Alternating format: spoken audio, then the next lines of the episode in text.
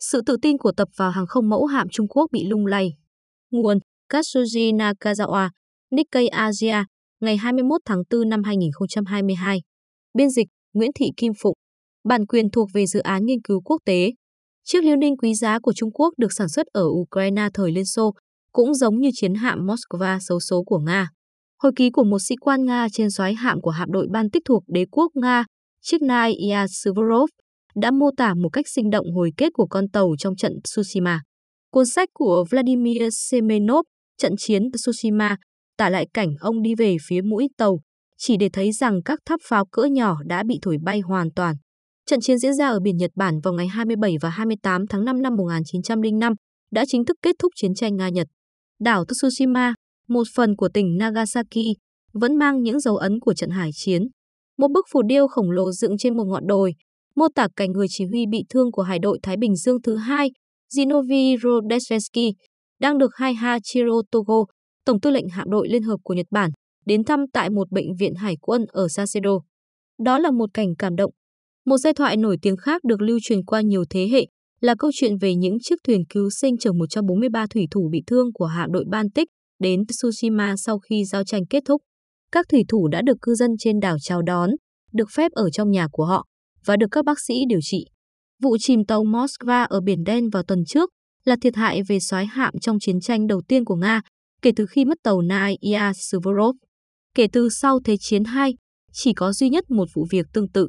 Ara General Belgrano, một tàu thuần dương của Hải quân Argentina, đã chìm trong chiến tranh Falklands năm 1982 giữa Argentina và Vương quốc Anh. Điều đáng chú ý là vụ chìm tàu Moskva có tác động không nhỏ đến suy nghĩ của các quan chức an ninh Trung Quốc. Tàu Moskva có lẽ đã chìm sau khi bị hai tên lửa chống hạm Neptune của Ukraine bắn trúng, dù người Nga không muốn thừa nhận điều đó. Một quan chức cấp cao của Bộ Quốc phòng Mỹ đã xác nhận tuyên bố của Ukraine. Nếu điều đó là sự thật, nghĩa là sức mạnh hải quân được ca tụng hết mực của Trung Quốc chẳng qua chỉ là một con hồ giấy, một nguồn tin Trung Quốc than thở. Tại sao người ta lại thấy khó chịu? Lịch sử đan xen vào nhau theo những cách thật bí ẩn. Năm 2005, 100 năm sau vụ chìm tàu Naya Suvorov, tin tức bắt đầu lan truyền rằng hàng không mẫu hạm đầu tiên của Trung Quốc đang được chế tạo tại một nhà máy đóng tàu ở Đại Liên, tỉnh Liêu Ninh. Trung Quốc đã mua lại xác tàu sân bay Vara, vốn được chế tạo từ năm 1985, nhưng sau đó bị đình trệ do Liên Xô sụp đổ. Tàu Vara được đóng tại xưởng đóng tàu biển đen nổi tiếng ở Mykolaiv, miền nam Ukraine. Trùng hợp thay, Moscow cũng được chế tạo tại một xưởng đóng tàu ở Mykolaiv. Người Ukraine đã tách rời các mảnh thiết bị khác nhau của Vara và bán chúng như đồ phế liệu cho một công ty bình phong có liên hệ với quân đội Trung Quốc. Xác tàu sau đó được kéo đến Đại Liên và được cải tạo lại và hiện đã trở thành tàu sân bay Liêu Ninh của Trung Quốc. Đại Liên thực ra có một số liên hệ với Nga. Sau khi thuê mũi phía nam của bán đảo Liêu Đông vào thời nhà Thanh, người Nga đã đặt tên cho ngôi làng nghèo khổ ấy là Dani, trong tiếng Nga có nghĩa là xa xôi. Trung Quốc còn mua hai tàu sân bay cũ khác của Liên Xô, Kiev và Minsk, để phục vụ mục đích nghiên cứu. Kiev, giống như Vara, cũng được chế tạo ở Mykolaiv trước khi được chuyển về một công viên giải trí ở Thiên Tân, Trung Quốc.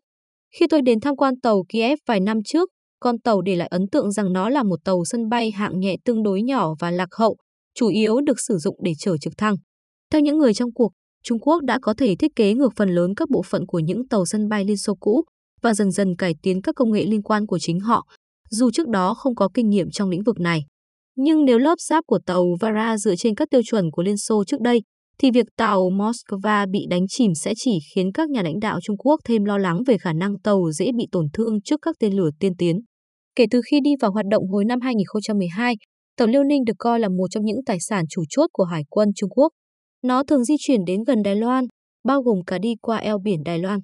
Tuy nhiên, sau cuộc chiến ở Ukraine, nếu Chủ tịch Tập Cận Bình, người cũng là Chủ tịch Quân ủy Trung ương, quyết định sử dụng vũ lực chống lại Đài Loan, thì Liêu Ninh có thể bị đánh giá là quá dễ bị tổn thương để có thể triển khai tác chiến. Có lẽ hàng không mẫu hạm thứ hai của Trung Quốc, Sơn Đông, con tàu sân bay đầu tiên được sản xuất trong nước, sẽ có khả năng phòng thủ tốt hơn.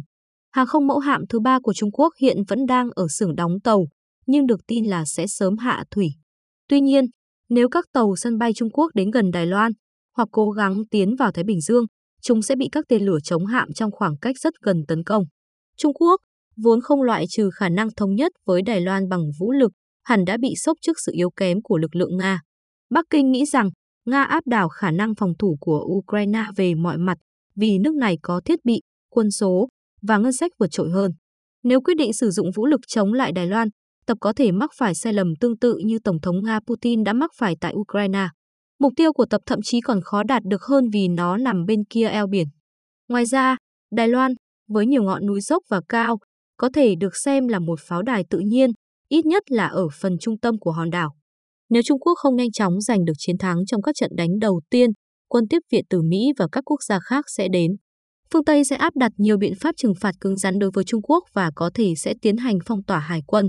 Quốc gia đông dân nhất thế giới, phụ thuộc vào các nước khác về năng lượng và lương thực, sẽ phải hứng chịu một đòn giáng nặng nề hơn những gì Nga đang trải qua hiện nay. Trung Quốc đã dựa vào nhiều công nghệ quân sự của Liên Xô. Thậm chí khi người Nga từ chối bán vũ khí cho họ, Trung Quốc đôi khi vẫn tìm cách kiếm được vũ khí từ tay Ukraine.